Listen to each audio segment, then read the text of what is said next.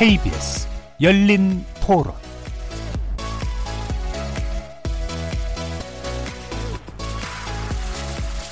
안녕하십니까. KBS 열린 토론 정준희입니다.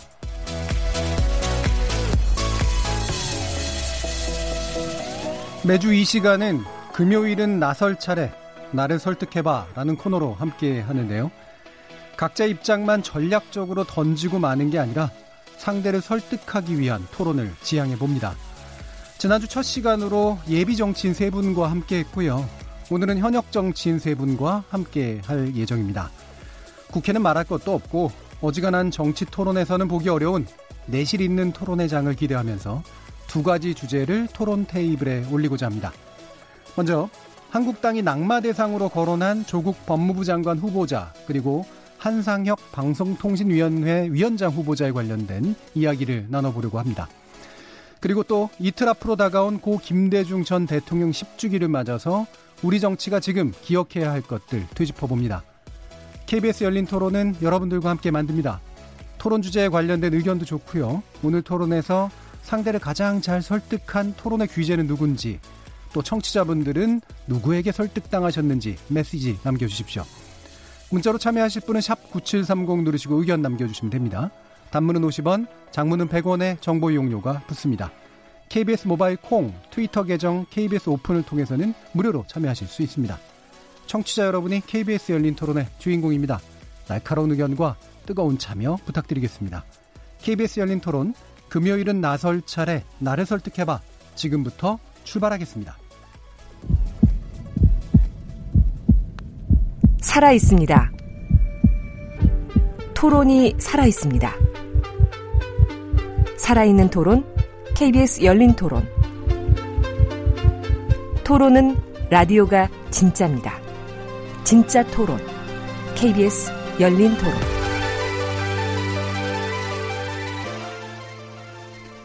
금요일은 나설 차례, 나를 설득해봐. 이번 주에는 세 분의 현역 국회의원 모셨습니다.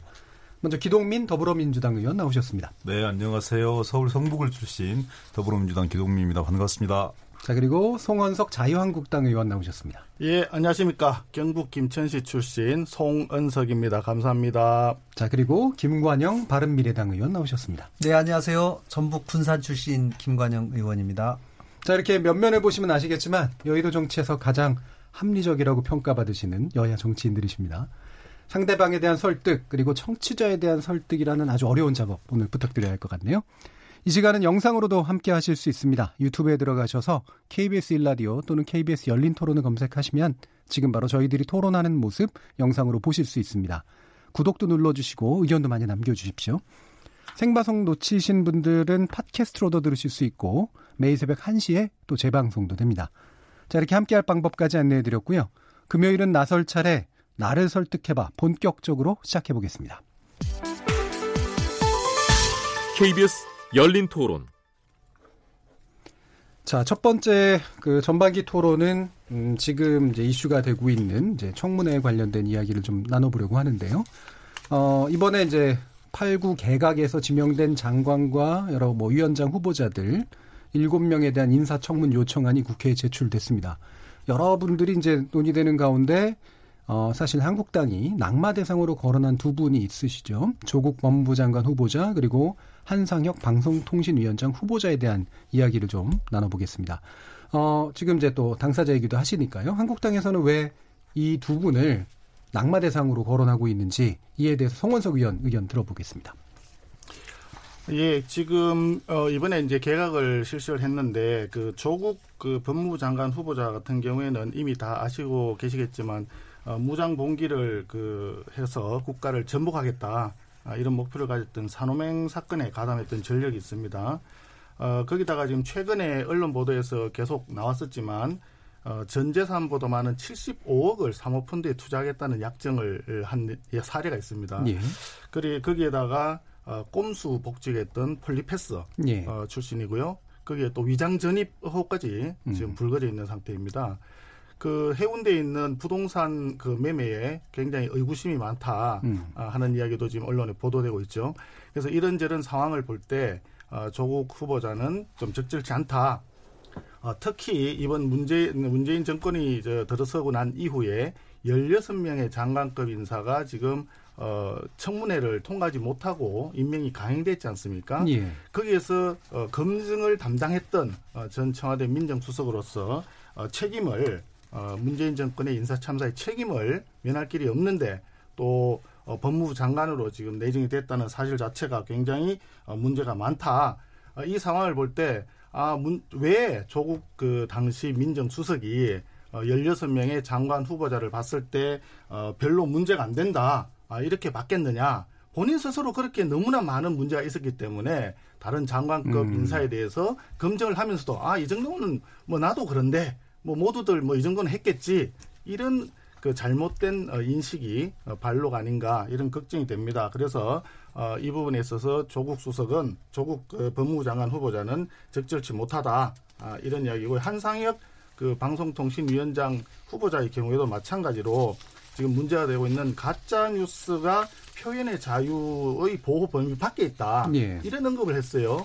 그러나 이분이 어, 석사기 자신의 석사기 논문입니다. 석사기 논문에서는 어, 타율에 의한 규제는 규제 권한을 지닌 자유에서 표현의 자유가 심대하게 침해될 수 있다. 이렇게 해서 표현의 자유를 굉장히 강조했던 분입니다. 예. 말이 바뀌었어요. 그래서 현재 어, 공영 방송인 KBS와 MBC뿐만이 아니라 종편과 이제 유튜버까지 어, 권력의 어떤 의지에 따라 가지고 규제하려고 하는 것이 아닌가 이런 국민적인 의구심이 있습니다. 그래서 선수로 뛰던 사람이 심판으로 나서는 이런 방송통신위원장 내정에 대해서는 반드시 막아야 된다. 그리고 자진 철회하는 것이 답이다. 이렇게 생각하고 있습니다. 예, 알겠습니다. 일단 그 두 분에 관련된 어, 송건석 위원의 의견을 좀 들었고요. 뭐 제가 구체적으로 정리는 하진 않겠습니다. 이따가 또 사안을 좀 짚어볼 거기 때문에 어, 여기에 대해서 이제 두 분의 생각을 일단 간단히 듣고 쟁점으로 좀 들어가 보도록 하겠습니다. 먼저 기동민 의원님. 예, 제 차례군요. 송은숙 의원님, 와, 되게 세시네요. 살살했습니다. 아, 살살 하신 거예요? 어, 저는 조국 후보자나 한성희 후보자 얘기하기 전에 이번에 인사청문을 그 치러야 될 분들이 일곱 분인데 예. 어, 최기영 후보자 등을 포함한 나머지 다섯 분들에게 진심으로 축하드린다는 그런 말씀을 드립니다. 섭섭하실 두, 것 예, 같은데. 두 분에게 이 세간의 관심이 집중되어서 나머지 다섯 분들의 훌륭한 이런 면모들이 부각되지 않을까 속이 적잖이 걱정되기도 하고요. 예.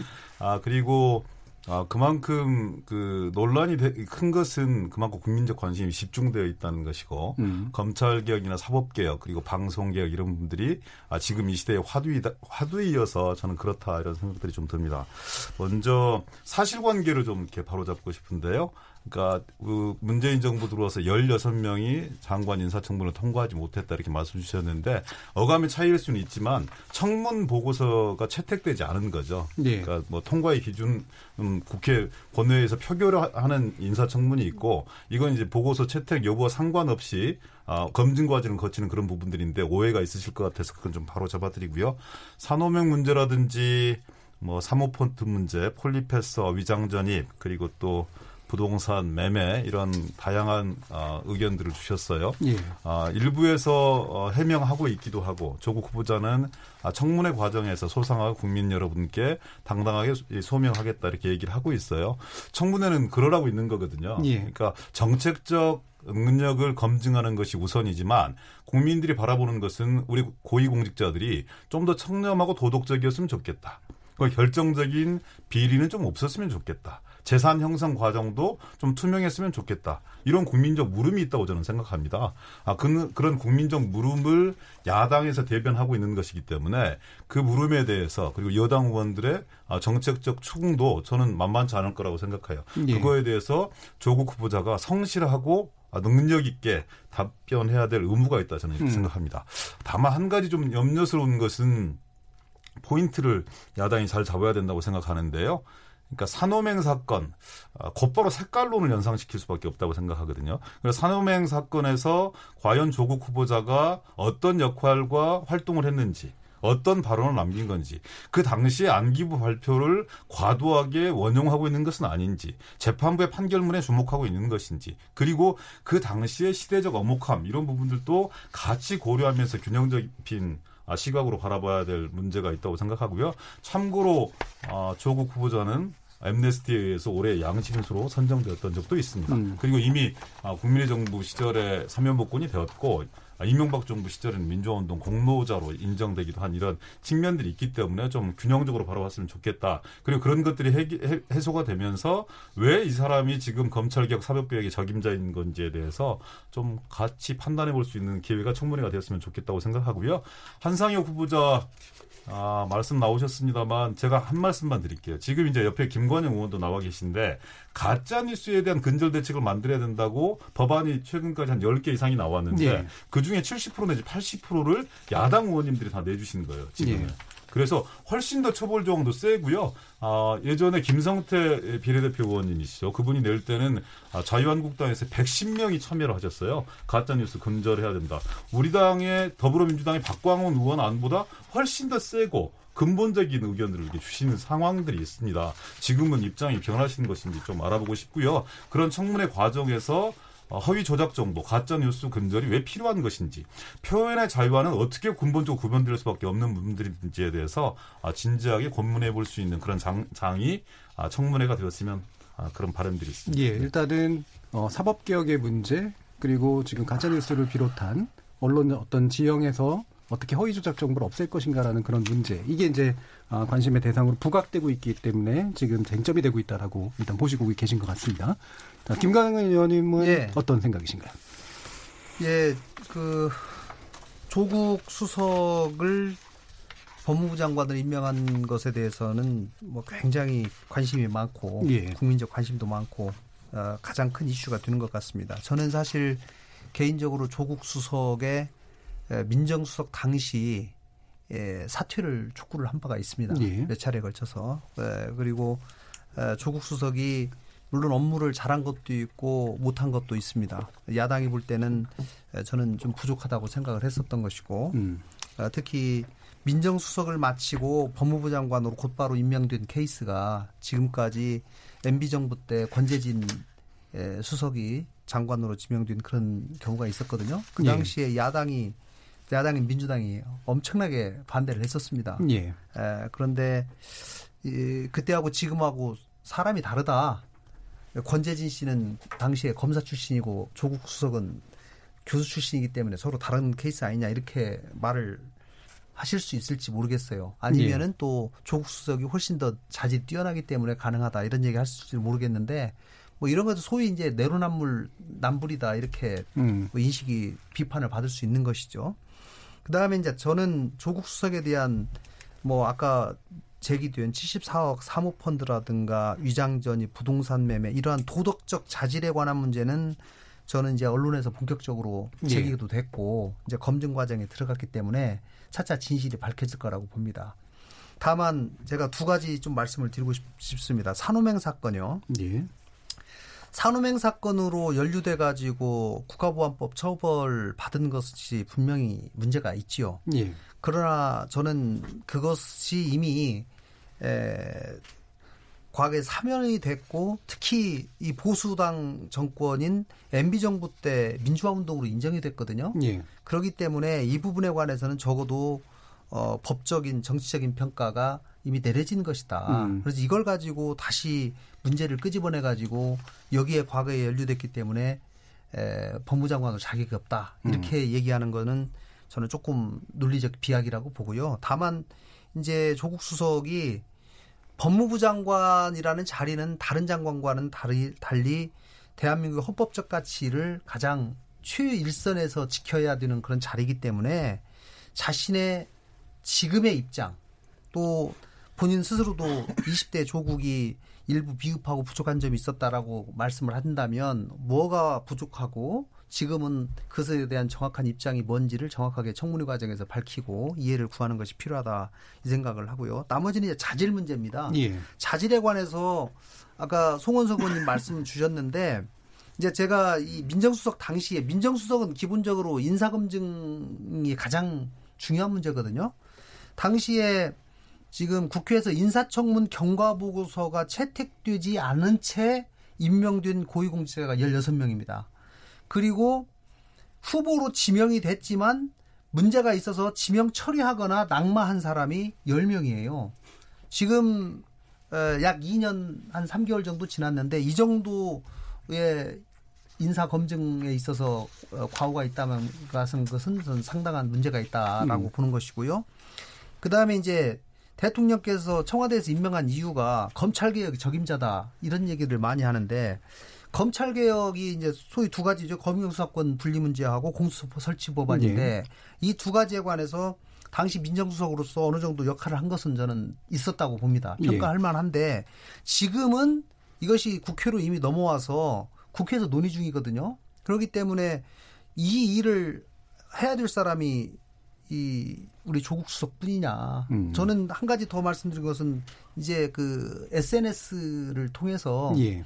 적어도 수석은 듣는 자리다. 그리고 대통령을 보좌하는 사람은 조용한 지근거리에서 어, 충고를 하는 그런 자리라고 저는 보, 보는데 주로 SNS 활동을 통해서 주로 이 편갈르기 식의 그런 활동들을 많이 했어요. 예. 현실적으로 본인은 뭐 그렇지 않았다고 얘기할지 모르지만 그 결과가 대부분 다 그런 내용들이었기 때문에 이 이런 식의 사고를 가지신 분이 법무장관을 제대로 잘 수행할 수 있을까라고 하는 그런 걱정이 있습니다. 그래서 저는 자질면에서 음. 좀 적절하지 않다 이렇게 예. 생각합니다. 알겠습니다. 지금 일단 어, 그, 그 한상혁 후보자에 대해서는 이따 그러면 좀더 예, 예. 말씀을 하시는 예. 걸로 하고요. 어, 조국 후보자에 대해서 이제 몇 가지 쟁점 논의를 좀 해볼 텐데 일단 뭐 상당 부분이 이제 입장이 얘기가 됐기 때문에 어, 몇 개만 잘라서 이제 얘기를 해야 될 것 같은데 지금 이제 김광영 의원도 방금 말씀하셨습니다만 산호맹 문제라든가 이런 것들은 물론 후보자 본인이 현재 어떤 법무부 장관으로서 어떤 입장을 가지고 있는가를 밝힐 필요는 있으나 일단 법적 제도적으로는 이미 완결된 부분이기 때문에 이 부분을 가지고 다루는 건 좀 문제가 있지 않느냐라는 의견도 좀 주셨단 말이에요. 이 부분은 어떻게 홍, 홍 의원님 어떻게 보십니까? 송 의원님. 예. 어, 산호맹 부분에 대해서 어, 사면 복권이 있었다라고 하는 것은 사실입니다. 사실이지만 어, 그 당시 산호맹이라고 하는 조직이 그 민주화 운동이 아니라 사실은 대한민국 체제 전복을 위해서 어, 활동했다라고 하는 것도 어, 검찰 수사와 재판 과정에서 판결문에서 확인이 되는 내용이거든요. 거기 그 투쟁 슬로건이 이랬답니다. 재벌 재산 몰수, 토지 무상 분배, 민중위원회 설치. 목표가 특공대가 총파업을 유도한 뒤 결정적 시기에 봉기를 해서 사회주의 혁명을 달성한다. 이렇게 되어 있다고 합니다. 그래서 이것이 사후에 사면 복권이 되고 어, 또 2008년도인가에 그 민주화 운동으로 어, 인정을 받은 사람이 이제 소위 그때 주동했던 박노해 백태웅 씨라고 합니다. 그런데 예. 거기에서 왜 이분들이 민주화 운동으로 인정이 받았느냐 하니까 국민 화합 차원이라고 돼 있어요. 그래서 국민 화합 차원이라고 하는 것은 이 사람들이 산호맹에 그 가입을 해서 활동했던 그 전력 자체가 잘못이 없다라고 하는 것을 판단해 준 것이 아니라 정치적인 차원에서 결정한 것이다. 이렇게 보여지거든요. 근데 이제 어, 우리가 문제를 얘기하는 것은 어, 조국 후보자가 산호맹에 가입을 했고 어, 여전히 국가 뭐 전복 그런 저 생각을 가지고 있느냐 이 부분은 뭐 나중에 청문회에서 서로 얘기가 되겠지만 예. 어, 제가 생각할 때는 이런 측면이 중요한 것 같아요. 좀 최근에 어저께인가요? 어, 독재 정권에 맞서고 경제 민주화 어, 추구했던 그런 활동이 지금 어, 문제가 된다. 그래서 색깔론이다. 이렇게 이제 어, 조국 그 후보자가 이제 해명을 했는데 사실 경제 민주화는 아니거든요. 산호맹 활동 자체는 분명히 국가 체제 전복 활동이었다. 그럼 그 부분에 대해서 자랑스럽지도 않고 부끄럽지도 않다고 어, 본인이 해명을 했다면 어떤 부분에서는 자랑스럽지 않고 어떤 부분에서는 부끄럽지 않다. 그럼 그때 생각은 무엇이었고 지금 생각은 무엇이었다. 왜 바뀌었다라든지 이런 부분들에 대해서 좀 명확하게 얘기가 되어야 되지 않겠느냐. 음. 이런 게 없이 그냥 어 경제 민주화를 추구했던 것처럼 얘기를 하니까 그러면 그 당시에 같이 어, 민주화 운동을 했던 또는 학생 운동을 같이 했던 주변 동료들이나 이런 사람들 입장에서는 아 저 조국이라는 저 친구가 왜 그러지? 과연 우리하고 같은 생각이었나? 아니면 정말 달라졌나? 아니면 그것을 지금 와가지고 그렇게 미워하는 것이 정말 자리 때문에 사람이 당신의 철학, 본인의 생각을 바꾼 것인가? 이런 이야기를 할 수가 있습니다. 그래서 예. 그런 부분들에 대해서는 좀 어, 정확하게 해명이 돼야 된다 어, 하는 점을 말씀드리고요. 오늘 우스갯소리가 하나 있는데 이거 한 말씀 좀 드렸으면 어떨까 싶습니다. 어, 조국 후보자에 대해서 의사오사 어제는 산호맹 오늘은 사모펀드 이렇게 하는 우스갯소리가 있어요. 그러니까 어, 과거에 산호맹 활동을 하면서 국가를 어, 어떤 전복하든 여러 가지 그런 활동을 했던 것을 지금 와서 어, 현재 단계에서 와가지고는 청와대에서 활동을 하면서 사모펀드에 어, 저 100억 중에 75억 그 약정을 했다고 하면 굉장히 전부 다 아니겠습니까? 어, 돈벌이 수단으로 봤다는 것이냐, 공직에 대해서 어떤 생각을 가지고 있느냐, 이런 의구심을 어, 제기하는 그런 어, 저 사람들이 국민들이 굉장히 많습니다. 예. 그래서 그런 부분들에 대해서는 어, 좀 명확하게 어, 입장 그 표명이 어, 있고 또 청문회에서 잘 걸러져야 되지 않겠나 아, 이렇게 생각을 합니다. 예, 지금 산업행 부분하고 또 사모펀드 부분을 연결시켰기 때문에 이두 가지 주제가 잘못하면 섞이게 되는데 일단은 산업행 부분에 혹시라도 더 얘기하실 게 있으시면 언제든지 자유롭게 나서시면서 하셔도 됩니다. 어사오사 예. 지극히 당- 예, 당연하고 기동민 자연스러운 의원이 거 나설? 차례십니다. 아, 제가 나설 차례입니다. 어, 제 산호명이고 오늘 산호명이면 저는 문제가 된다고 생각해요. 예. 어제 산호명의 하부 조직의 기관 뭐 지를 전담했던 강령 연구실장이었고, 아, 그 뭐 활동의 적법성과 아, 적합성 이런 부분은 논외로 친다 하더라도 오늘 산호명이어서 그 30년 전에 가졌던 생각을 그대로 가지고 있고 그 생각을 현실에서 실현시키려고 하면 그건 문제가 되는 거죠. 예. 근데 오늘은 사모펀드 하는 게 그게 뭐가 문제가 됩니까? 사모펀드가 불법입니까? 아, 적법한 행동입니다.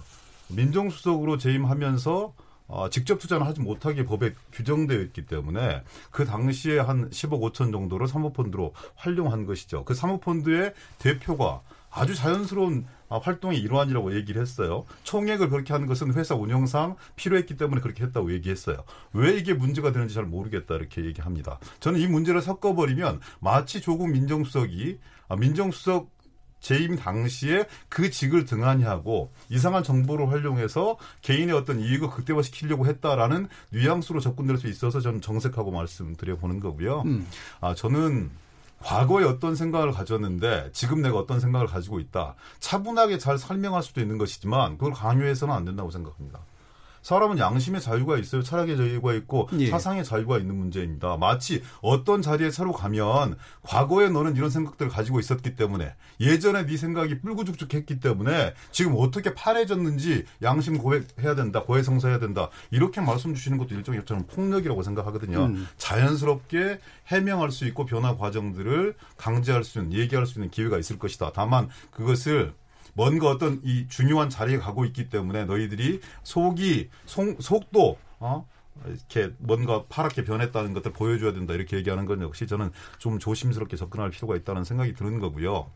정치적 이유와 고려 때문에 산호맹에서 산호맹을 어떤 민주화 운동이라든지 아니면 통합 차원에서 아, 면책시킨 것이다 이렇게 얘기 줄 수도 있는 것인데요. 그럼 그 당시에 그 면책 대상이라든지 아니면 사면복권 되었다든지 민주화 운동으로 어, 공로를 받았던 모든 사람들이 모욕감을 느낄 수 있는 그런 말이라고 생각합니다. 음. 저는 광주 민주화 운동에 참여했던 모든 분들에게 유공자 문제들을 어떻게 대- 접근했는지 물론 모든 공당에서 다 그렇게 접근한 것은 아닙니다. 공당의 일부가 그렇게 접근한 부분들이 있는데 마치 그런 부분들이 연상될 수 있다는 그런 생각들이 좀 드는 것이고요.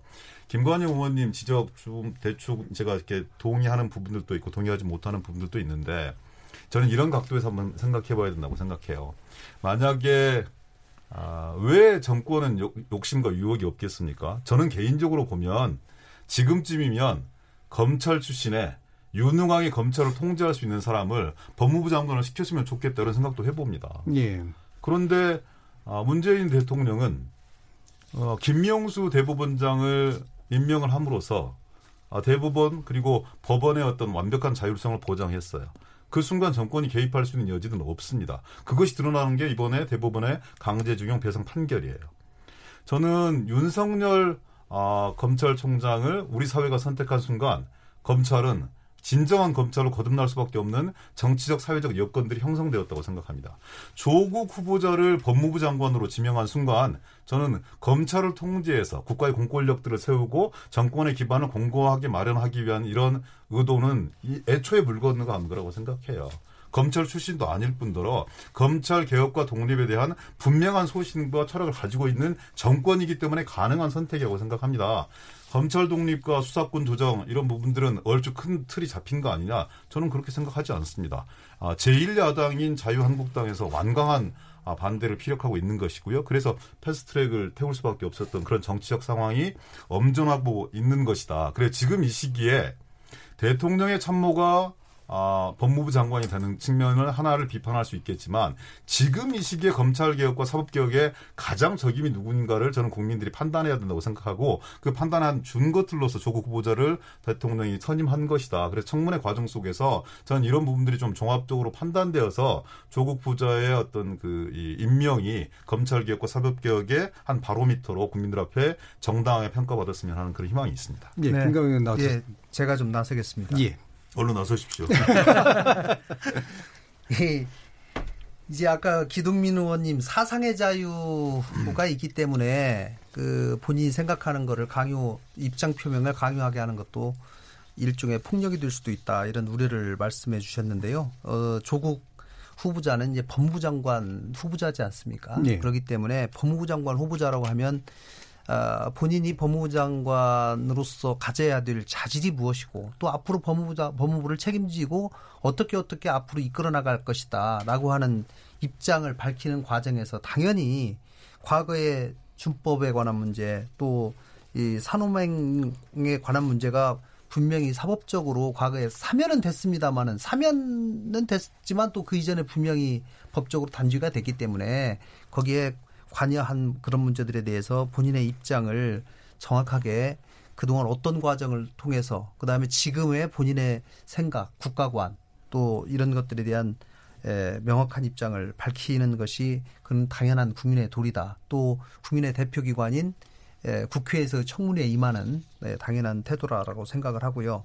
이제 검찰 개혁 문제가 계속 나오는데요. 저는 이제 이 조국 어, 수석이 이 검찰 개혁을 앞장서서 민정수석 일 때부터 해온 것에 대해서 저는 어느 정도 평가를 합니다. 예, 아까도 아, 그렇게 예, 그? 평가를 예. 하는데 이제 이 부분에 관해서 이게 논란이 굉장히 많거든요. 음. 어쨌든지 한편으로는 검찰 개혁을 완수를 해야 된다라고 하는 그런 측면이 있지만 완수라고 하는 것이 아까 제가 말씀드린 대로 기본적으로 저는 검경수사권 공수처 이걸로 지금 법 법이 이미 제출돼서 패스트트랙 과정에 들어갈 게 있기 때문에 국회에서 논의 과정을 통해서 이 부분을 할 수 있다고 생각하는데 오히려 야당을 협상의 장으로 끌어들이려면 조국 이렇게 논란이 많은 조국 수석을 굳이 고집하면서 임명할 필요가 있었겠느냐라고 음. 하는 그런 에, 좀 고민이 있는 겁니다. 예. 그렇기 때문에 지금은 어차피 뭐 이제 이 임명이 되어 아니 지명이 돼 버렸기 때문에 이런 부분에 대해서 청문회 과정에서 충분히 에, 검증이 돼야 될 거라고 생각을 하고요. 이 민정수석 때 이제 아까 제가 뭐 잠시 말씀드렸습니다마는 이 SNS 많은 SNS 활동을 통해서 예, 편가르기의 문제로 인해서 사회통합 메시지에 이런 부분에서 상당히 문제를 드러낸 것이 사실이기 때문에 예. 이런 부분에 대해서도 본인이 앞으로 법무부 장관을 만약에 에, 이 직무를 수행함에 있어서 어떤 식으로 이것을 에, 앞으로 잘 대처할지 사회 통합에 관한 어떤 활동과 구체적인 노력을 할지에 관해서 본인의 입장을 명확하게 밝혀야 될 것이라고 저는 생각을 합니다. 예. 제가 아까 이제 한상혁 방통 후보자 후보자 간단하게 제가 저는 말씀을 안 드렸는데요. 간단하게 한 말씀 드리겠습니다. 에, 허위 조작과 관련된 소위 가짜 뉴스에 관해서 이제 지금 상황에서는 에, 국회에서 이 법안을 정확하게 심사해서 도대체 우리가 처벌해야 되는 가짜 뉴스의 범위를 어떻게 정할 것인가라고 하는 것을 입법의 영역으로 이건 논의를 해서 처리해야 될 문제라고 생각을 하고요. 다만 이 실제로 집행의 최전선에 있는 방통위원장께서는 이 표현의 자유와 이, 이 가짜 뉴스의 이 경계 이 부분에 관해서 어, 상당히 좀 신중한 에, 태도를 취할 필요가 있다. 특히 제가 오늘 기- 한국 기자협회 편집위원회에서 어, 발표한 그 말을 들으면 가짜뉴스 규제가 입법이나 행정 조치와 같은 겉옷을 입는다 하더라도 권위주의 정부의 유언 유언비어 어, 차단과 근본적으로 다를 수가 없다라고 한 이 말에 주목을 하고 예. 예, 앞으로 방통위원장으로서는 이 부분에 관한 좀더 어, 심도 깊은 고민과 또 대처가 필요하다 저는 이렇게 예. 생각합니다. 그, 송은석 의원님 말씀 주시기 전에 SNS 관련해서 네, 그 한마디가 제가 나왔습니다. 제가 조금만 예. 쓸게요. 한 30초. 안, 그래, 안 그래도 제가 여쭤보려고 했습니다. 예. 아, 저는 예전에 어떤 그이 시사 프로에 나가서 그런 말씀을 드린 적이 있어요. 아, 조국 수석 당시에 SNS 활동들을 대단히 활발하게 하고 때로는 좀 공격적인 언사들이 진행되고 있는 부분들에서 어떻게 평가하느냐 이런 부분들이 한 측면이 있습니다. 대통령의 참모가 그림자이고 비서인데 너무 과도하게 자기 의견들을 피력하는 거 아니냐 그런 부분들이 국민 통합에 저해될 수도 있다는 따가운 비판과 반론들이 있습니다. 근데 한편으로요 예전에는 민정수석 그러면 무소불위의 권력을 휘두르는 이인자였잖아요, 사실상. 예. 대통령의 뜻을 대리해서 검찰과 권력기관들을 통제할 수 있는 그런 힘이 있었습니다. 아, 국정원 아이오 수천 명이 다 이, 그, 그 직을 상실함으로써 사실상 정보 기능들을 차단했고요. 경찰의 어떤 그 민정수, 이 정보 수집 기능 이외에 권력기관들을 다 놔버린 민정수석이에요. 그러니까 국민과 직접 상대로 해서 국민들을 상대로 해서 소통하는 것 이외에 다른 권력기관을 동원할 수 있는 아, 이 방법과 수단이 저는 예전과는 다르게 전혀 없다고 생각하거든요. 예. 그런 과정에서 불가피하게 시대적 흐름들을 보면서 선택하는 게 SNS라고 생각을 해요. 그래서 이제 저는 그렇다고 하더라도 이런 이 여의도의 진흙탕 싸움에 좀 끼어들지 않았으면 좋겠다. 여의도 음. 진흙탕 싸움은 우리 당에서 국회의원들이 알아서 하겠다 이렇게 말씀드린 적이 있는데 시대적 환경이 좀 달라진 가운데 대통령 참모의 어떤 그 이 활동 방식의 변화 측면에서 바라봐야 되고 그런 측면에서 평가 돼야 될 측면도 또 같이 있는 것이다. 저는 이렇게 말씀드리고 싶습니다. 예. 지금 조금- 말, 예, 말씀 이제 바로 네, 넘길 텐데요. 지금 말씀 중에 보면 일부는 이제 권력기관을 안 쓰기 때문에 하는 거다라는 논의 하나랑 그다음에 참 사실은 저는 같이 질문하고 싶은 게 이게 이제 국민 통합을 완전히 저해하는 말로 점철이 된 건지 그 중에 일부는 예를 들면 국가가 어떻게 해야 되는가라는 이제 국민에 대한 이야기와 또 일부는 상대의 어떤 정파에 대한 이야기가 섞여 있을 수가 있는데 어느 정도 비중이라고 보시는지 지금 제가 말씀드리려고 했던 것은 조금 전에 우리 그 김관영 의원 말씀하신 부분에 대해서 좀 추가로 말씀을 네, 드리려고. 예. 어, 했던 내용입니다. 예. 어, 산호맹 그 활동에 대해서는 제가 말씀드린 거는 색깔론이 아니고요. 예. 어, 되게 우리가 이제 어, 이런 옛날 민주화운동 관련해서 얘기하면 색깔론 또 철진한 색깔론이냐 이렇게 얘기하는데 색깔론을 제기할 생각을 가지고 얘기한 건 아니고 어, 우리 조국 후보자의 입장에서 어, 자기 스스로 자기 철학이나 자기 이념을 바꿨을 때는 그에 대해서 또 뜻하게 정당하게 어, 밝히면 됩니다. 예. 그 부분에 대해서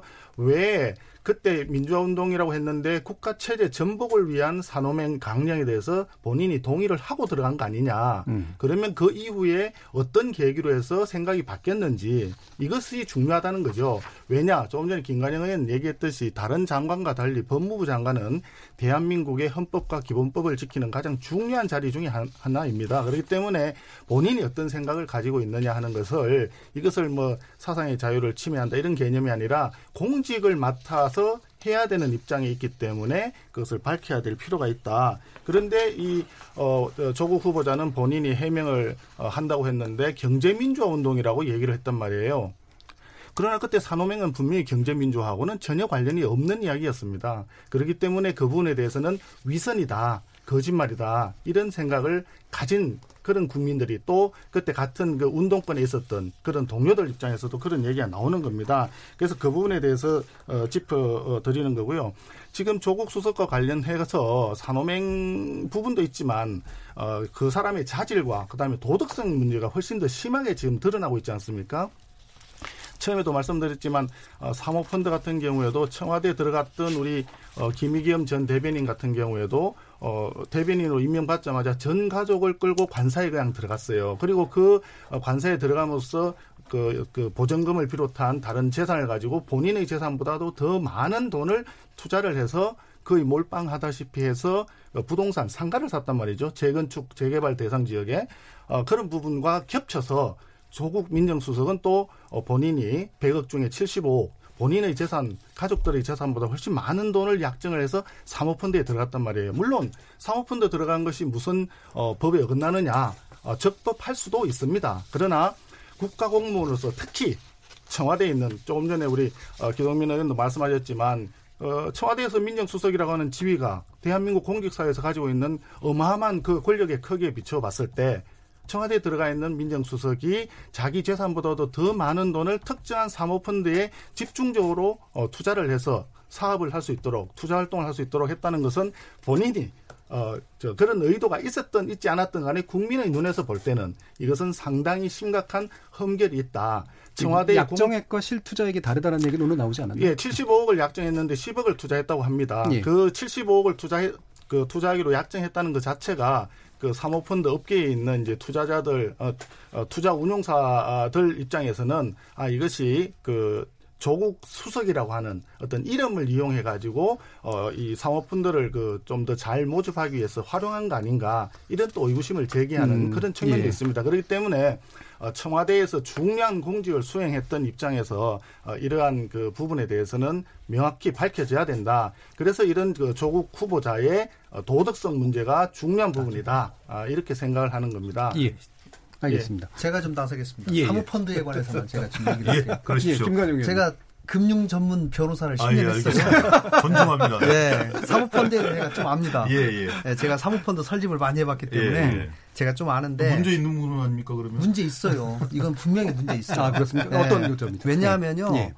기존의 사모펀드를 가지고 있, 었더라도 청와대에 들어가는 순간 사모펀드를 해지하고 탈퇴했어야지 맞습니다. 그렇죠. 근데 사모펀드를 청와대 수석을 하면서 새로 들어갔다는 얘기는 사모펀드는 소위 투자자가 몇 명이 안 돼요. 그러면 그 돈을 받아가지고 운영하는 사람하고 실제 돈을 맡긴 사람하고 굉장히 긴밀하게 소통하고 합니다.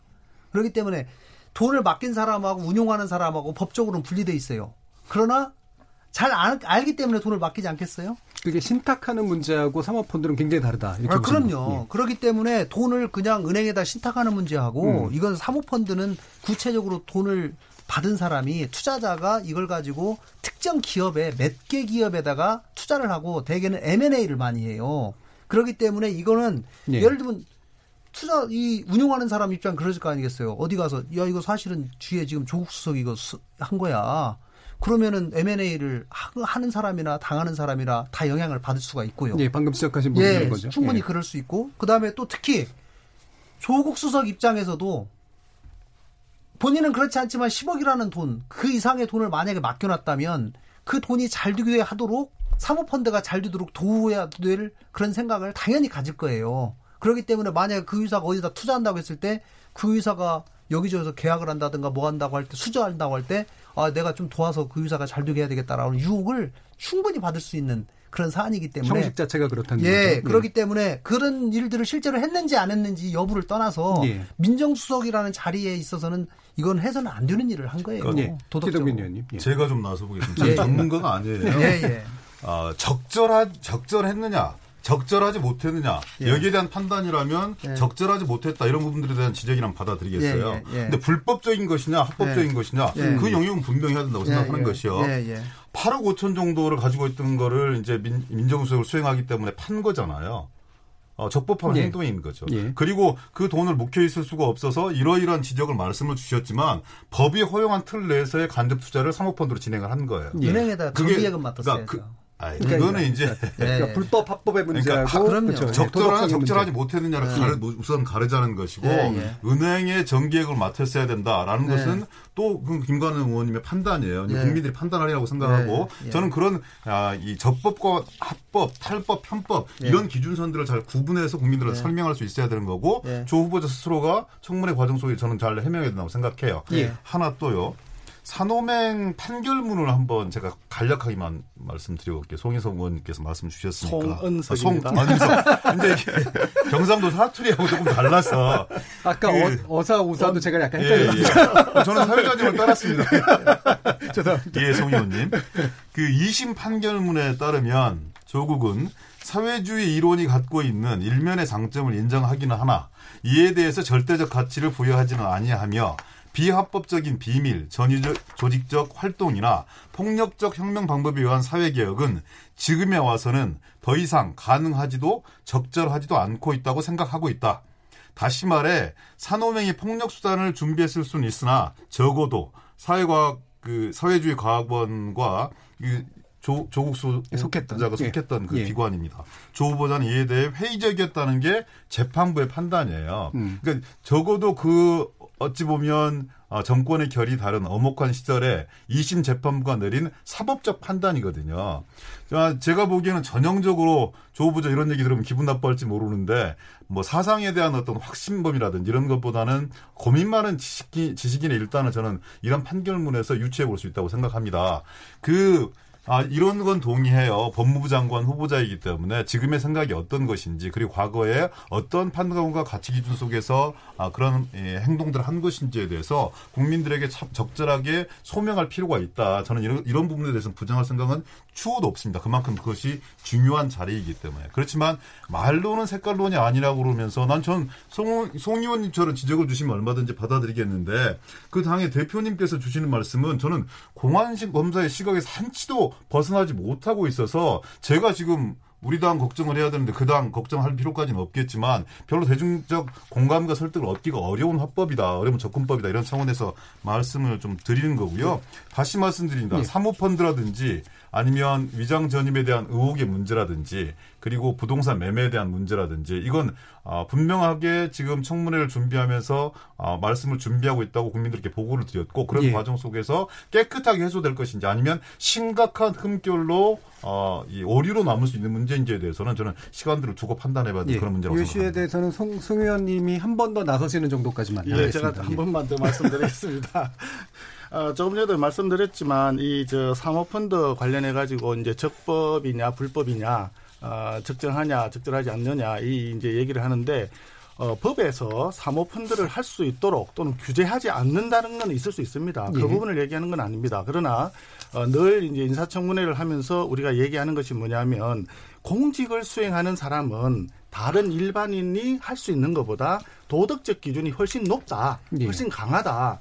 더군다나 이제 청와대에 민정수석이라고 하는 직위에 있는 사람은 더더군다나 다른 공무원보다도 훨씬 더 강화된 도덕적 기준을 준수할 그런 자기 마음가짐이 있어야 되고 또 행위 행태가 그래야 된다 하는 게 일반적인 국민의 시각 아니겠습니까? 음, 그런 측면에서 이건 잠깐 궁금한 건데요. 예. 그러니까 국회의원하고 물론 장관 후보자는 다릅니다만 국회의원님들도 사모펀드에 투자하는 사람이 있을까 이런 궁금함이 또 갑자기 드네요. 예, 국회의원 없을 겁니다. 없습니다. 예, 거의 없어요.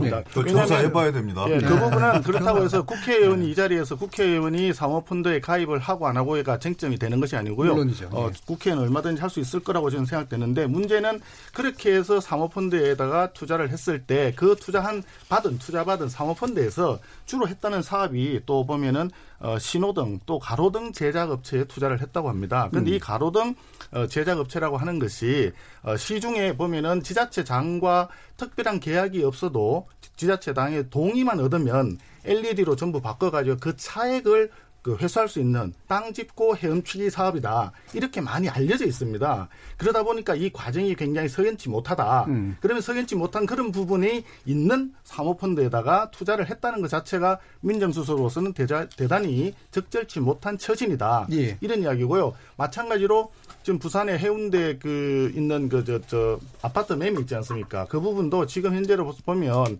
왜 이혼한 남동생의 부인이 임대인으로 돼 있고 실질 소유자는 그 조국 후보자의 부인 정모 씨다. 이런 이야기들이 나와 있거든요. 예. 근데 거기에 대해서도 시중에 나오는 이야기들은 아 그것이 그 조국 후보의 조국 후보자의 부친이 어, 사업을 하다가 돌아가셨는데 그때 어, 채무 면탈을 위해서 남동생 부부가 위장으로 이혼한 것 아니냐 이러한 또 의구심들이 한간에 소문이 있어요. 예, 예. 이런 부분들이 그 당시에 조국 후보자가 어, 해명을 좀 해줘야 될 필요가 있는 예, 어. 그런 사항이다 이렇게 그 보여집니다. 부분은 계속해서 나오는 부분인데 예. 예, 도덕성에 관련된 것들은 확실히 이제 후보자가 어, 실제로 이제 밝혀야 되는 그런 식의 영역들로 일단은 좀 요약을 한 하고요. 말씀만 보태면 예. 지자체 전봇대 사업 땅 짓고 헤엄치기라고 그러는데 왜 손실이 났을까요?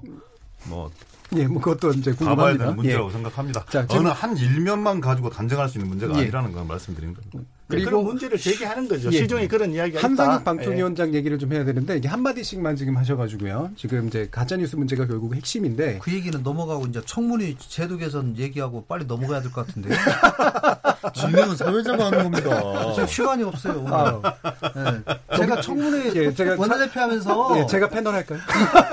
청문회, 아, 자기가 하고 싶은 얘기만 하는 게 네, 아니에요. 청문회 지금. 제도 개선 이거 아주 심각하거든요. 네, 제가 제가 볼 때 이제 김관영 의원님의 제기가 좋은 제기인 것 같습니다. 왜냐하면 네. 사실은 저할그 얘기 얘기를 다 하고 했어요. 싶었는데 네, 네. 한상현 의원, 그러니까 방통위원 후보자에 대해 혹시라도 못한 얘기가 있으신가 싶어서 네. 일단 했고요. 만약에 정말 그런 의견이시라면 청문회도 좀 정말 네. 바꿔야 될 때는 아닌가라는 네. 얘기에 대해서는 반드시 나눌 필요가 있을 네. 것 같아요. 야당이- 의원님이 먼저 말씀 주셔야 될 같아요. 야당 입장에서 청문회 100번 해봐야 대통령님이 기왕 임명하면 그만이거든요. 예. 이거 사실 어떻게 개선할까라고 하는 것이 지금 가장 큰 화두고요.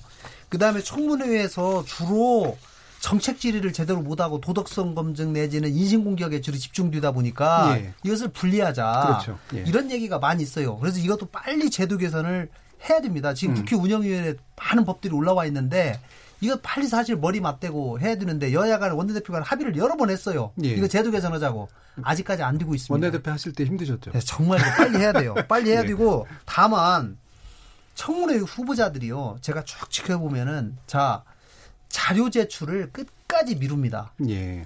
혹시라도 문제 있는 사- 자료 같으면은 미리 내면 이걸 꼬리 잡혀가지고 계속 더 깊은 자료들을 파니까 안 내요. 그리고 청문회 당일까지 끝까지 버티다가 청문회 당일에 오후 정도에 어쩔 수 없이 내는 것처럼 내요. 그것도 있고 과도한 자료 요구도 사실 겹쳐에 좀 있지 않나요? 그것도 좀 있지요. 예, 예. 그것도 있지만 이 사실은 고- 이 국회의원들이 무슨 수사기관이 아니지 않습니까? 그렇죠. 예. 그렇기 때문에 등기부등본만 제출하면 그거 보고 다 그다음부터 분석해갖고 찾아보고 현장 가보고 해야 되는데 사실은 너무 힘들거든요. 본인들이 양심껏 자료들 좀 미리미리 제출하고 예를 예. 들면은 청문회에서 말씀하겠습니다. 이런 얘기보다 도 문제가 제기되면 좀 미리미리 자료를 제출 성실하게 하면 그 부분에 관해서 청문회가 훨씬 좀 실질적으로 잘 될 것이다.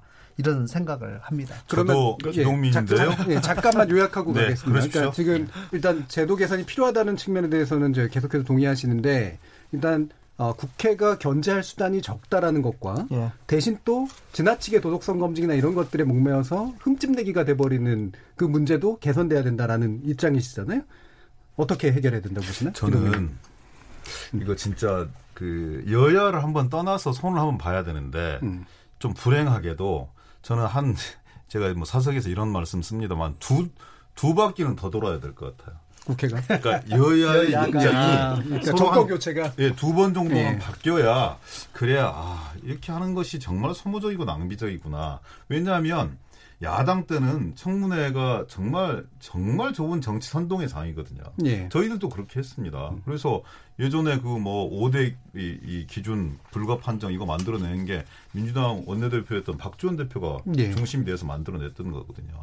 그만큼 아, 대단히 국민들을 상대로 해서 정권의 취약성과 그리고 해당 당사자들의 부도덕함 이런 부분을 폭로할 수 있는 선동 선전의 장이기도 했죠. 그리고 실제 그것에 따라서 출렁거리기도 했어요. 음. 그러니까 야당은 어떤 생각을 하냐면 인사청문 대상을 좀 더 확대해야겠다. 많이 늘려서 이런 공간들을 더 많이 가져야겠다. 기회를 가지니까. 네, 이런 생각을 합니다. 김대중 정부 때 생겨난 거거든요. 예, 2000년도에. 2000년도에 근데 이제 여당이 딱 되지 않습니까? 그럼 어떤 생각을 하냐면 웬만하면 자료 제출도 정보도 좀 통제하고 대상도 좀 축소하는 이런 걸로 좀 나아가야겠다. 안 그러면 사람 뽑아 쓸 수가 없다. 지금 이렇게 너덜너덜 되어버리니까 사람들이 나서서 청문회 장에 쓰기를 꺼려합니다. 실제로 장관 나서시려는 분이 많이 없어요. 왜냐하면 예. 그분들이 처음부터 내가 장관이 되어야겠지 하면서 이렇게 예. 뭔가 금신하고 아 정말 이렇게 설선수범한 세상을 살아오기 음. 어려웠던 측면도 있고요. 또 한 측면에서는 세상에 사람들이 바라보는 공직자에 대한 가치 기준 자체가 과거와는 비교할 수 없을 정도로 높아진 측면들이 그렇죠. 있거든요. 예. 저도 사실은 인사청문회법 냈어요. 지금까지 한 50개 정도 제출되어 있거든요. 김관영 원내대표 당시에 좀 통과를 많이 시켜 놓으셨어야 되는데 그게 원내대표의 개인의 의지도 잘 안 되는 거예요. 각 당의 이해관계가 뭉쳐 있기 때문에 그래서 제가 좀 정리를 드릴게요. 정리하기 전에 저도 한 말씀 예, 아니. 아니, 제 말씀을 정리드리겠습니다. 네, 정리하시고 이렇게 나서시면 제가 됩니다. 예. 김관영 의원님이나 곧 말씀 주실 송 의원님 설득 당해서 그렇게 말씀드리는 거니까요. 아 정말 이건 그 진지하게 해법들 모색을 해야 돼요. 예. 그래서 미국처럼 아, 거기는 정책 검증과 도덕성 검증이 다른 거잖아요. FBI, 국세청 모든 권력기관의 세무조사, 세무 자료라든지 아니면 모든 증명서를 다 볼 수 있다고요. 근데 우리 예. 같은 경우는 중간에 볼 수 있는 게 정보 동의서의 근거한 자료, 세평 그런 거 그리고 아주 제한적인 사건의 정보 이외에는 아무것도 볼 수가 없지 않습니까? 그건 비공개로 진행하는 네, 거죠. 그래, 그래서 저는 뭔가 이렇게 두 바퀴 돌기 전에 두 텀 돌기 전에 이거는 20대 국회에서 늦었는지 어쨌는지 모르겠지만 최선을 다해보고 뭔가 새로운 전기들을 만들어야 된다. 여기에 대해서 저는 여야 국회의원 공이 동의할 수밖에 없는 그런 사안이라고 예, 생각합니다. 송 의원님. 예, 제가 좀 말씀드리겠습니다. 지금 두 바퀴를 더 돌아야 한다고 했는데 여당의 대표하고 계신 모 의원님께서는 뭐 20년 또는 50년 장기 집권을 말씀하셨는데 얼마나 더 세월이 흘러야 된다고 말씀하시는 건지 이해가 잘 안 되네요. 입장이 바뀌어봐야 안다. 그걸 이거는. 부정하셔야죠. 왜 존중을 하십니까? 아니, 그래서 제가 기동민 의원 말씀에 동의한다는 이야기를 드리려고 예, 예, 했던 예. 거고요. 예. 어, 청문회 제도가 바뀌어야 된다고 하는 부분에 대해서는 다들 그 같은 생각일 겁니다. 같은 예. 생각인데 여기서 우리가 짚어봐야 될 부분이 있죠. 짚어봐야 될 부분이 있는 게 지금 어 저기 MB 정부 때 MB 정부 때 17명이 그 인사청문회 그, 저, 저 청문 보고서 없이 이제 임명했다. 아, 이렇게 돼 있고, 근데 이번 정부 들어서서 벌써 16명이 이걸 했, 했지 않습니까? 그만큼 지금 후보자를 어떤 후보자를 내정하느냐, 지명하느냐 이것이 가장 중요한 부분인 것 같아요. 예. 어, 지난 어, 저 대선 과정에서 우리 문재인 어, 당시 대통령 후보께서 공약에 그 공직 배제 5대 기준 했지 않습니까? 그 5대 기준을 했는데 일기 내각을 하다 보니까 그 5대 배제 기준에 두세 가지라도 걸리지 않으면 후보자가 안 되는 거예요. 그러다 보니까 중간에 지금 우리 이슈가 되고 있는 조국 후보자가 민정수석을 하면서 기준을 바꿨지 않습니까? 예. 그러니까 7대 배제 기준을 하면서 기준 날짜를 2005년인가 그 이전에 있었던 거는 불문에 붙이고 그 이후 것만 가지고 간다라든지 이런 식으로 기준을 좀 어, 항목은 일곱 가지로 늘리지만 기준은 완화시켰죠. 그러나 그럼에도 불구하고 그 이후에 어, 개각을 하면서 장관 후보자들이 제대로 된 후보자들이 없었어요. 7대 기준에 또 다 해당이 됐단 말이에요. 그러니까 오히려 공직 배제 기준이 아니라 이번 정부에서 공직을 맡을 수 있는 자격 요건이다. 아, 이렇게 생각을 하는 국민들도 있지 않습니까? 그래서 중요한 거는 어, 여기 합당한 중립적인 객관적인 어, 그리고 도덕적으로 괜찮을 수 있는 사람을 먼저 뽑는 게 그런 내정 후보자를 내정하는 후보자 게 내정. 과정 자체가 중요하다. 그렇습니다. 예. 그게 제일 중요하고 그 일을 하는 것이 어, 민정수석이기 때문에 민정수석의 역할이 어, 정말 그분에 있어서는 정말 객관적으로 중립적인 입장에서 잘 해야 된다. 한번 보십시오. 최근에 와서는 우리 저 김관영 의원도 잠깐 언급을 하셨습니다만은 장관 후보자들한테 자료를 요청하면요. 자료 요구하면 아예 내지를 않습니다. 자료 자체가 오질 않아요. 그러다 보니까 이게 국회의원이 특히 야당 국회의원이 어, 조사권이 있는 것도 아니고 그렇다고 힘도 있는 것도 아니고 하니까 자료를 확보하지 못하니 그냥 뜬구름 잡는 식의 어떤 청문회밖에 될 수 없고 그러다 보니까 국민의 눈에는 아니 뭐 별로 어, 알고 있는 것도 없고 확보된 것도 없으면서 청문회를 저렇게 뭐 어, 뒷다리 잡기 식으로 하느냐 이런 또 어, 모습이 비춰질 수밖에 없거든요. 그 대표적인 그 저 지난번 저 장관 그 저 청문회 할 때 그런 어, 이, 저 일들이 많았습니다. 자료가 굉장히 부실하거나 아예 그 제출하는. 후반기 토론을 좀 해야 되니까 제가 그래서 간단하게만. 예, 예. 그래서 결론 결론적으로 말씀드리면 일단은 어, 자격 요건이 될 만한 그 중에서는 괜찮은 분을 내정하는 것이 가장 중요하다. 예. 그리고 어, 제도 개선에 대해서는 우리가 저 정치권에서 힘을 모아서 앞으로 어떤 방향으로 갈지. 왜냐하면 이게 저는 어, 정책 그 검증 부분 하는 거하고 그다음에 개인의 신상 부분을 두 개를 나누어 나누어서 어, 공개 비공개 이렇게 한다라든지 하는 부분이 예. 그렇게 현실적으로 가능할지 부분도 있습니다. 왜냐 예. 정책 업무를 하다 보면 그것이 또 개인의 문제하고 연결되는 부분들이 꽤 많이 발생을 하거든요. 실제로는 그래서 그런 부분들도 어떻게 하는 것이 합리적인가 하는 부분은 추후에 다시 한번 논의를 해야 되지 않을까 이렇게 생각합니다. 뭐 이 부분도 더 많은 얘기가 필요하긴 합니다만 뒤에서도 또 간단한 토론들이 필요하고 중간에 또 의견을 들어봐야 되기 때문에 청취자 의견을 듣는 순서를 해야 될 것 같습니다. 금요일은 나설 차례 나를 설득해봐 어, 집중 포화의 대상이 된 두 후보자에 관련된 이야기 나눠봤고요. 정해진 결론으로 그냥 흠집 내기와 방어로 그냥 싸움이 되는 그런 방식이 아닌 새로운 전기를 마련해 보길 기대해 봅니다. 여러분들께서는 KBS 열린 토론과 함께하고 계십니다.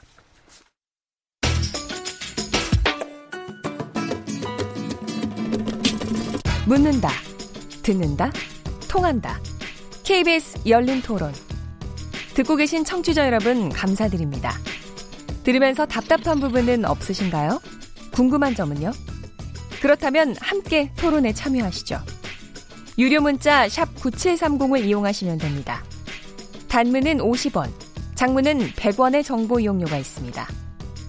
스마트폰 어플리케이션 KBS 모바일 콩을 통해서도 무료로 참여하실 수 있습니다. KBS 열린 토론은 언제나 열려 있습니다. 듣고 계신 KBS 열린 토론은 매일 밤 1시에 재방송됩니다. 자, 그러면 토론이 진행되는 동안 청취자들이 보내주신 의견 들어보고 가겠습니다. 정의진 문자 캐스터. 네, 안녕하십니까. 문자캐스터 정의진입니다. 청문회를 앞두고 야당의 집중 타깃이 된 조국 법무부 장관 후보자와 한상혁 방송통신위원장 후보, 후보자에 대해 청취자 여러분이 보내주신 문자 소개해드리겠습니다. 0298님, 트집 잡을 게 없으니 또 색깔론 등장. 유튜브로 나대로님, 사상검증은 정말 시대에 안 맞는 것 같습니다. 7977님, 현재 여당이 야당이었을 때 했던 말들을 다시 틀어주는 게 더 나을 것 같습니다. 지금 민주당 의원들 야당일 때 분명 민정수석이 법무부 장관을 할 수 없다 주장했습니다. 1223님, 가족이 74억대 사모펀드 투자 약정? 업계도 흔한 일은 아니라던데 정말 괜찮은 겁니까? 2475님, 표현의 자유와 가짜는 다르죠. 표현의 자유는 당연하고 가짜 뉴스는 범죄입니다. 7835님, 라인업 good. 송언석 의원 준비 많이 하셨네요. 기동민 의원 말씀 잘하시고요. 그래도 마지막에는 서로 설득 안 당했다고 하실 듯 합니다. 유튜브로 김여공님, 설득당할 준비. 울 지역구 의원님 나오셨네요. 라고 의견 주셨는데요. 오늘 출연자 새 의원님 중 어느 분이 해당 지역구실지 궁금하네요. 네, KBS 열린 토론 지금까지 정의진이었습니다. 뭐든지 이야기해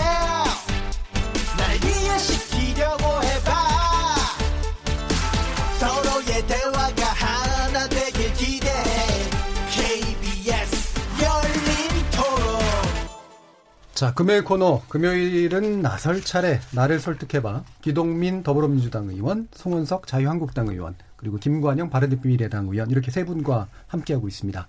후반부 토론 이 시간이 많이 남지 않아서요.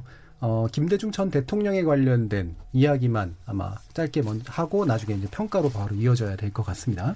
또 10주년이 됐는데 어, 되게 뭐 중요한 정치인이었다는 사실은 분명하고요. 그래서 각자의 관점에서 보실 때 보수와 진보를 넘어서서 어떤 정치인으로서 기억될 필요가 있고 우리 정치가 어떤 어, 기억을 해야 되는가라는 측면에 대해서 이야기를 한번 해보도록 하겠습니다. 이 부분은 우리 기동민 의원님 먼저 얘기를 들어볼까요? 예. 음, 그, 아련하기도 하고, 뭐, 가슴 아픈 측면들도 있고요. 그리고 또 많이 배워야 되는데, 어, 그때 더 가까이서 모셨을 때 더 배워, 배웠을 걸, 배웠으면 좋았을 거라는 그런 생각이 있어요. 청와대 아, 말기 때 한 2년 정도 옆에서 뵙고 그랬었는데요. 어, 참, 아, 대단하게 공부 많이 하시고 꼼꼼하게 준비하시는 분이다. 예. 아, 뭐 그런 말씀이 이제 서생적 문제의식과 상인적 현실 감각을 갖추어라. 행동하는 양심이 이렇게 나오셨다고 생각을 하는데요. 어, 에피소드가 하나 있는데요. 저희 정무석실에 제가 근무를 했었는데 근무를 마치고 어, 임기 끝나고 나서 한 6개월 정도 지난 시점에 어, 대통령님을 뵐 기회가 있어서 8명이 갔습니다. 정무수석을 모시고. 근데 그 8명 앞에서 어, 당신들과 내가, 내가 함께한 국민의 정부 5년에 대해서 24분 동안 준비된 말씀을 하시더라고요. 24분 동안. 예, 8명을 놔두고. 예. 아, 그만큼 이 자부심들도 있는 거고 당신이 살아오셨던 그리고 함께했던 세상의 세월에 대한 자부심과 긍지를 느껴라 그리고 다음을 준비해라 이런 말씀이라고 생각이 되어지는데요. 아까 이제 송, 송 의원님께서 그런 말씀들 주셨어요. 제대로 된 사람을 어, 테이블 위에 올렸으면 좋겠다. 가장 중요한 문제이기도 합니다. 우리 사회가 언제부터인가 저 자체도 어, 너무 한쪽 진영에 갇히는 건 아닌가 하는 그런 생각들 많이 가졌거든요. 적어도 김대중 대통령께서는 진영을 넘나들면서 가장 훌륭한 인재들을 뽑아쓰기 위해서 노력하셨던 것 같아요. 특히 아, 외교 안보 라인, 경제 라인 이런 쪽에는 좀 생각이 다른 분들도 어, 통합해서 쓰실 수 있는 이런 전기들을 마련했다고 생각하거든요. 그때 뭐 이종찬 의원이라든지 박정수 의원이라든지 이수성 그 뭐 청통 분- 분이라든지 예. 아주 많은 아, 또 강인덕 초대 통일, 통일부 장관이라든지 예. 그만큼 확고한 시대적 철학과 소명의식이 있었기 때문에 가능한 것이고 그리고 또 그런 연합 정치를 이루어낼 수 있는 뭔가 여의도의 틀과 국민들의 기운 이런 부분들이 모였기 때문에 저는 가능했다고 생각합니다. 음. 노무현 대통령 역시 대연정까지 추진하려고 했었던 분이고요. 예. 박근혜 전 대통령 통일부 장관까지 고민하셨던 분 아니, 아니겠습니까? 문재인 정부 내에서도 아, 야당 의원들을 좀 같이 이렇게 써보자라는 그런 움직임과 노력이 있지만 뭔가 지금의 정치적 구조와 상황 속에서는 잘 안 되고 있는 것 같아요. 저는 우리 대한민국 자원을 총, 총력으로 좀 끌어올리는 수 있는 그런 아, 우리의 전기들이 필요하다. 집권 여당부터 좀 그렇게, 그렇게 해야겠다. 그리고 또 아, 야당에게도 지- 진실한 협조를 구하는 것이 한중권 아니 뭐 이 미국과 중국과의 관계들도 그렇고 한일 무역 제재로 인한 갈등들도 그렇고 주변 여권 북미 관계들도 그렇고 대단히 힘들고 어려운 시기지 않습니까? 이럴 때일수록 좀 큰 그림을 그- 그리고 그 큰 그림 속에서 서로 다름을 강조하는 것이 아니라 서로가 공통적으로 할 수 있는 부분들이 무엇인가를 끊임없이 찾아나가는 지혜를 아, 김대중 대통령께서는 요청하고 있는 거 아닌가. 그래서 좀더 어, 풍부해져야겠다. 좀 더 그리고 함께 할 수 있는 여지들을 많이 찾아야겠다. 그리고 더 많이 김관영 의원님, 송원석 의원님 어, 좀 이렇게 소통하고 화합해야겠다. 이런 생각들을 많이 합니다. 예. 네. 김대중 전 대통령 스스로가 색깔론의 사실은 대표적인 희생자였고 네, 그렇습니다. 그다음에 지역 감정의 또 희생자였기 때문에 이 화합의 문제에 대해서 굉장히 좀 관심이 있을 수밖에 없었던 그런 측면인 것 같은데요. 이에 대해서 또 송 의원님 어떻게 보십니까? 예, 어, 저는 김대중 그 대통령님의 어, 일생에 대해서 어, 무한 존경의 뜻을 가지고 있습니다. 예. 어, 특히 그, 저, 김, 김대중 대통령께서 그때 오부치던가요? 그 일본 오부치 총- 선언. 예, 예. 오부치 선언 했을 때 참, 어, 감명 깊었던 대목 중에 하나가 25년 전에 납치 사건으로 고통을 받았지만 예. 나의 불행했던 과거는 내가 음. 대통령이 됨으로써 모두 보상받았다. 일본의 책임을 묻지 않겠다. 이런 말씀을 하셨어요. 어, 이런 부분이 정말 그 어, 일본은 우리를 식민 지배를 했, 는데 거기에 대해서 반성하고 사과하는 입장을 밝히고 대신에 우리는 어, 화해와 용서로 해서 화합해가지고 과거에 매이지 않고 미래로 나아갈 수 있도록 했습니다. 그래서 어, 사실 그때 이제 일본에 한류가 전파된 굉장히 중요한 계기가 됐지 않습니까? 그래서 네. 어, 지금 조금 전에 큰 정치라는 그런 표현을 썼었는데 어, 일부 국민들의 반대가 있고 반발이 있을 수 있겠지만 어, 미래를 향해서 또 국익을 위해서 판단을 하고 정말 실용주의적인 그런 판단을 해주는 것이 어, 정말 정치 지도자 입장에서는 굉장히 중요하다 음. 아, 이렇게 생각을 합니다. 지금 어, 최근에도 이제 그 한일 간의 그런 어, 경제 전쟁이라는 상황까지 와 있는데 어, 정치 지도자들이 어떤 그 반일 감정이라든지 이런데 우리가 너무 어, 좀 뭐 부추긴다든지 어떻게 보면 또는 방조하는 것도 사실은 어, 적절치 않다. 한 발 뒤로 물러서서 냉정하게 정말 대한민국의 국익 측면에서 어떻게 하는 것이 좋은가 이런 쪽에서 우리가 좀 어, 김대중 그 당시 저 대통령의 큰 뜻을 우리가 좀 본받아야 되지 않겠나 아, 이렇게 생각합니다. 어, 뭐, 김종필 그, 그 전 총리가 예를 들어서 65년도에 어, 한일 그 기본협정, 한일 협정, 예. 한일 협정을 했고 또 우리 김대중 어, 대통령께서 어, 문화 개방을 해서 일본의 노래와 일본의 음식과 애니메이션이 우리 한국에 들어오고 어, 이런 판단을 했다고 해서 그분들이 뭐 어, 친일파다 이런 건 아니지 않습니까? 예. 그래서 우리가 정말 큰 정치적인 측면에서 우리가 바라봐야 되고 앞으로 어, 향후에 어, 현재까지 우리가 이제 어, 대한민국이라는 나라가 1948년 8월 달에 이제 건국하고 난 이후에 지금 70여 년 지났지 않습니까? 향후에 우리가 100년, 1000년 어, 대한민국을 끌고 가기 위한 그런 밑바탕을 그 우리가 가져야 된다. 그래서 음. 지금까지 당군일에 가장 최고로 어, 우리가 잘 살고 있는데 지금부터 선진국으로 더 가고 우리가 저 세계를 이끌어갈 수 있는 그런 큰 그림을 그릴 수 있도록 어, 그런 큰 뜻을 큰 정치의 뜻을 우리가 좀 어, 후배 정치인 입장에서 좀 본받아야 되지 않겠나 예. 아, 이런 생각입니다. 자, 김경은 의원. 앞에서 두 분이 다 좋은 말씀. 해주셔가지고 제가 재선 의원은 원래 그럼에도 불구하고 더 좋은 얘기를 하는 거예요. 그럼에도 불구하고 어, 두 분이 말씀하신 것 중에 더더욱 경청해야 할 만한 예. 일들을 현 시점과 관련해서 제가 경제와 외교 안보 분야에 대해서만 좀 말씀을 드리겠습니다.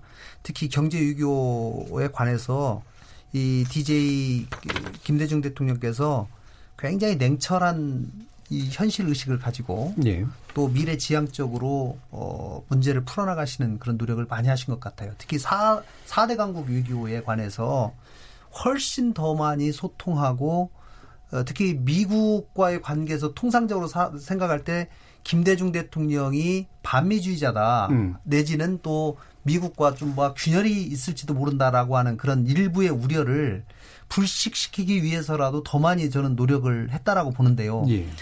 이 특히 남북 관계에 있어서는 우리가 숨 쉬는 소리 하나까지도 이 미국과 공유를 하고 어, 그분들과 어, 그쪽하고 같이 협력을 해야 된다 이렇게 말씀을 하시면서 긴밀한 소통을 해 오셨거든요. 그래서 그런 것들은 에, 꼭 우리가 지금 이 한반도의 외교가 대단히 경랑에 처해 있는 이 상황에서 꼭 필요한 음. 에, 상황 에, 그런 노력이다라고 생각을 하고요. 에, 특히 DJ 오부치 선언을 통해서 한일 관계를 새롭게 에, 새로운 단계로 발전시켰던 그 과거의 그 노력을 지금 꼭 본받아야 될 시점이다 저는 생각을 합니다. 사실 정치인으로서는 한일 관계가 굉장히 뜨거운 감자입니다. 좀 더 미래의 국익을 위해서 결단을 하다 보면 일부 국민들에게 뭐 친일파다 뭐 이렇게 오해받을 수도 있고 아니면 비난받을 수도 있지만 에, 단기적으로는 에, 욕을 설사 일부 먹더라도 에, 중장기적으로 국익을 생각하는 그런 결단을 할 필요가 있다라는 말씀을 꼭 드리고 싶고요. 예. 특히 용서와 화합의 리더십에 대해서 지금은 에, 정치권이 또 한일 관계에서도 항상, 배울 것이 크다라고 생각을 합니다. 예. 특히 여야 관계에 있어서 아, 이런 부분에 대해서 교훈을 얻어야 된다고 생각을 하고요. 아까 우리 기동민 의원님 좋은 말씀 주셨는데 진영에 집착하지 않은 널리 인재를 구하는 그 모습, 에, 우리나라의 가장 베스트 팀을 만든다는 그런 각오로 각 분야에 가장 일을 잘할 수 있는 전문가들을 진영에 국한되지 않고 구하는 그런 노력이 예. 지금 이 시점에서 우리나라에 꼭 필요하다 이렇게 생각합니다. 예. 한일 관계는 참 그때 또 일본이 또 마침 또 괜찮았던 정치인들이 또 많이 있어서 또 가능했던 면도 있었던 것 같습니다. 자, 이게 시간은 얼마 안 남아서요. 짧게만 해야 될 것 같은데 손팻말 나눠드렸는데 약간 쑥스러우시긴 하겠습니다만 어, 상대에 대해 설득됐다. 공, 그다음에 좀 불만이 있다. X, 반반이다. 중간에 딱 세워주시면 됩니다. 그러면 한번 세 분 다 같이 하나, 둘, 셋. 오우, 세 분이 다 공을 하셨습니다. 짠 겁니까? 자, 이제 시간이 얼마 안 남았습니다만 약 한 뭐 3, 40분, 3, 40초 정도로 왜 그런지 어떤 부분을 설득당했는지에 대해서 한번 의견 들어보죠. 기동민은. 저는 견해가 다른 부분이 많이 있었습니다. 예. 그리고 마지막에 국가를 위한 충심 속에서 대일 관계를 어떻게 풀어나갈 것인가에 대한 지도자의 용단 이런 부분들 아, 현격한 견해 차이가 있죠. 예.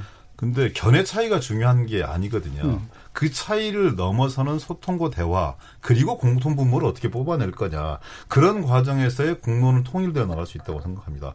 전적으로 그 첫 번째 역할은 집권 여당이 해야 될 일입니다. 예. 저희들이 가끔씩 저희들이 아니라 제가 강팍하고 그리고 또 여기 나와서 날선 아, 아, 단어로 그 저는 뭐 야당을 공격할 수도 있다고 생각합니다. 그렇지만 아, 진짜 이 처음 지어먹은 마음처럼 아, 국민들과 함께하고 국민들을 위한 정치가 무엇인지에 대해서 아, 두분 재선 의원님, 그다음에 송원석 선배 의원님 잘 모시고 진중하게 고민하고 경청하는 그런 계기로 잘 삼도록 노력하겠습니다. 예, 송 의원님.